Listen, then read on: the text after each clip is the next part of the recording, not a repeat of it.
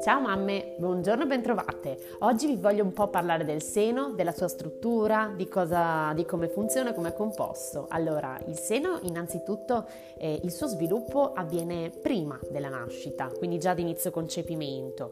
E cosa succede? Cambia la dimensione, eh, le vene diventano più sporgenti e la pelle un po' più sottile, l'areola diventa più scura e il capezzolo più protrattile. Inoltre appaiono le ghiandole di Montgomery, che sono queste mm, piccole ghiandoline che secernono una sostanza lubrificante che farà anche sì che il nostro bambino senta odori, il nostro, il nostro odore.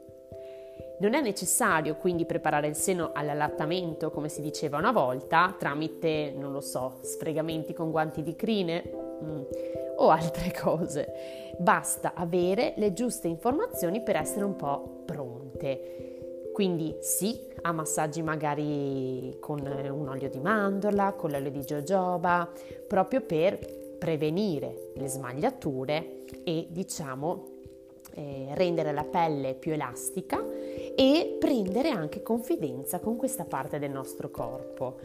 Cosa succede durante il parto? Durante il parto infatti i livelli di estrogeno e progesterone calano e la prolattina di cui vi parlavo, che è quindi l'ormone della lattazione, della produzione del latte, entra in attività. Questo succede a tutte, quindi tutte le donne hanno il latte. In seguito il bambino si attacca, quindi c'è la suzione, vengono rilasciati degli ormoni e si produce il latte. Il latte che inizialmente è colostro. Sapete cos'è il colostro? Sono queste piccole gocce di oro colato, gocce che hanno al loro interno tutti i nutrienti necessari per il nostro bambino per i primi giorni, è calibrato sulla quantità che serve al nostro bambino e danno inizio alla vera e propria nutrizione. Poi più o meno dal secondo, terzo giorno fino all'ottavo abbiamo la montata lattea e il colostro diventa latte maturo.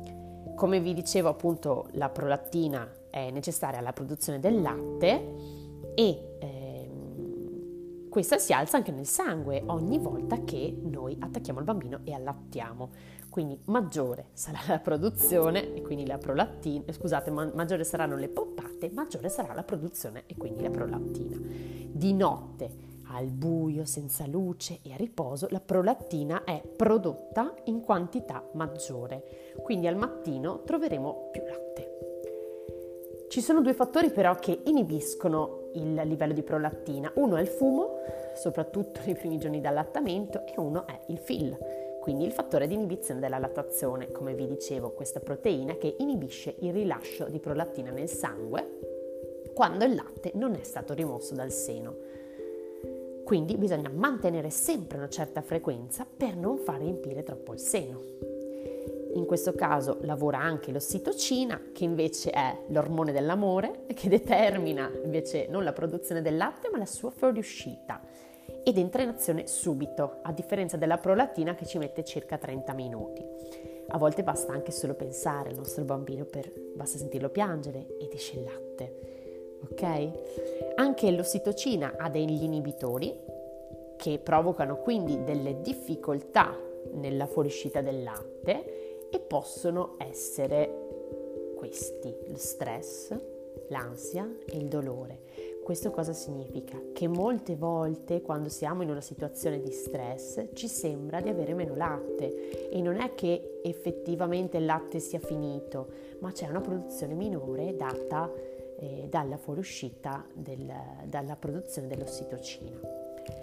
Inoltre eh, ciò che produce invece ossitocina è il relax, il massaggio, l'impacco, gli impacchi fatti al seno e il pensare al bambino magari rilassandoci con una tisana, aiuta anche a eh, favorire questo processo, quindi la coccola.